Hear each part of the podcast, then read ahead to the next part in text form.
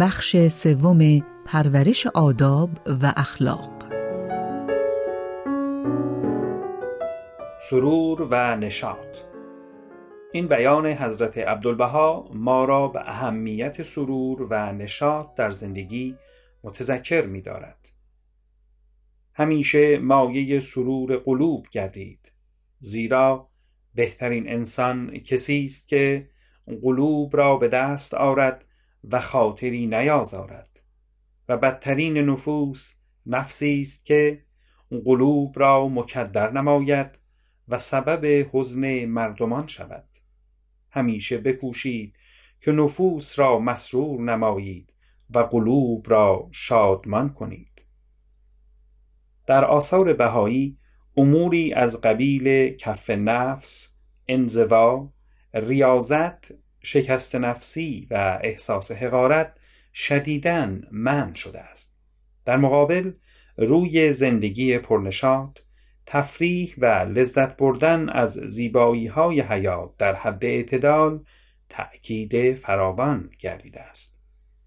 حضرت عبدالبها در مکاتیب و خطابات خود مکرر به سرور و نشاط در زندگی اشاره نموده و لزوم خوشنودی و خوشبختی را تأکید فرمودند. مثلا این جمله را بارها تکرار می نمودند که آرزوی من این است که شما را خوشبخت بینم خندان بینم چهرهتان را نورانی و پر از نشاط مشاهده کنم تا دیگران نیز به سبب شما خوشنود و خوشبخت گردند.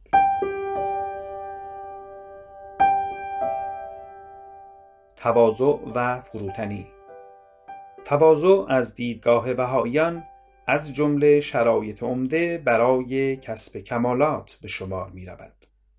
انسان مظهر ظهور و محل تجلی صفات و کمالات الهی است و برای شکوفایی آن کمالات نیازمند کمک از جانب ایزد متعال است این است که جمیع ادیان پیروان خود را به خضوع و خشوع در پیشگاه الهی تعلیم می دهند.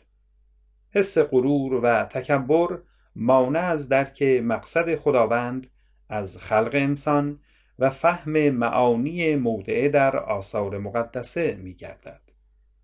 تواضع بدان معناست که انسان خود را برتر از دیگران نداند و بر دیگری فخر نفروشد بلکه جهانبین باشد نه خودبین.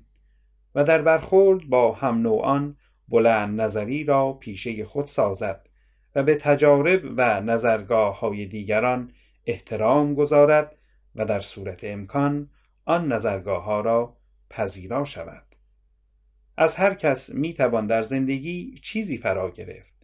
و از آن برای رشد و تکامل درون بهره گرفت شخص متواضع می تواند آسانتر بر نقاط ضعف خود فائق آید و از عیبجویی و خردگیری و محکوم نمودن دیگران احتراز کند و بالاخره تواضع انسان را از این پندار که تنها او میزان سنجش همه چیز است محفوظ می دارد.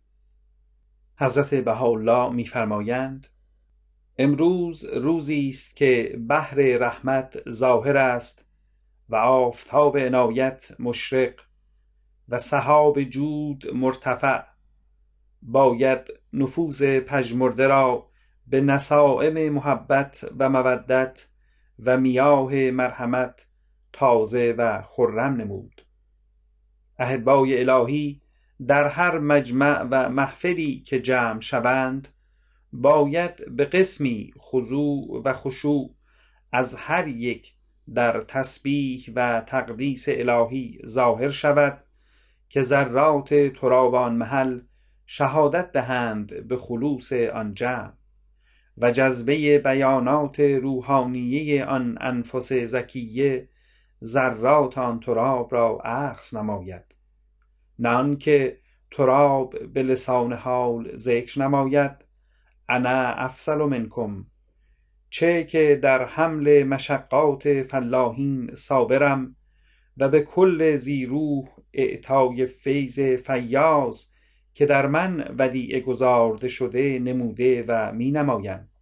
مع همه این مقامات عالیه و ظهورات لا تحصا که جمیع ما یحتاج وجود از من ظاهر است به احدی فخر ننموده و نمی نمایم و به کمال خضوع در زیر قدم کل ساکنم.